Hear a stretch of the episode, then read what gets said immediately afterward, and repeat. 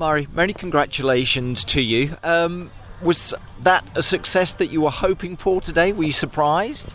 Um, I'm really pleased. We won it last year, so I came back to retain our title, and we managed to do that.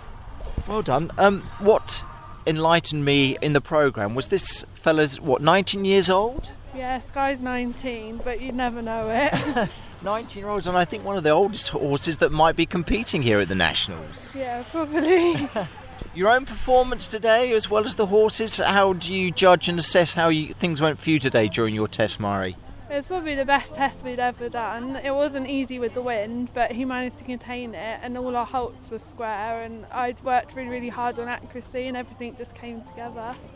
Delighted, like you say, considering because for you as a rider, being focused within conditions or in conditions like this today, Mari, it's not easy at all, is it? No, it wasn't easy with the flags blowing and making lots of noise, but we were in our zone and just ignored it all and did what we needed to do.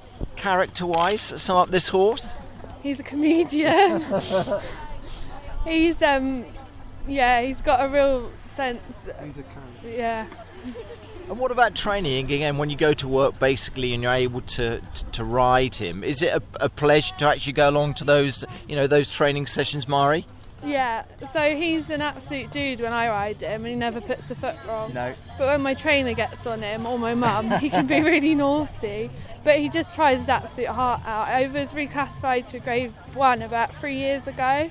And before that, we were trotting cantering, but my condition deteriorated. And for him, as he was always an eventer, just going in to do a walk test was hard.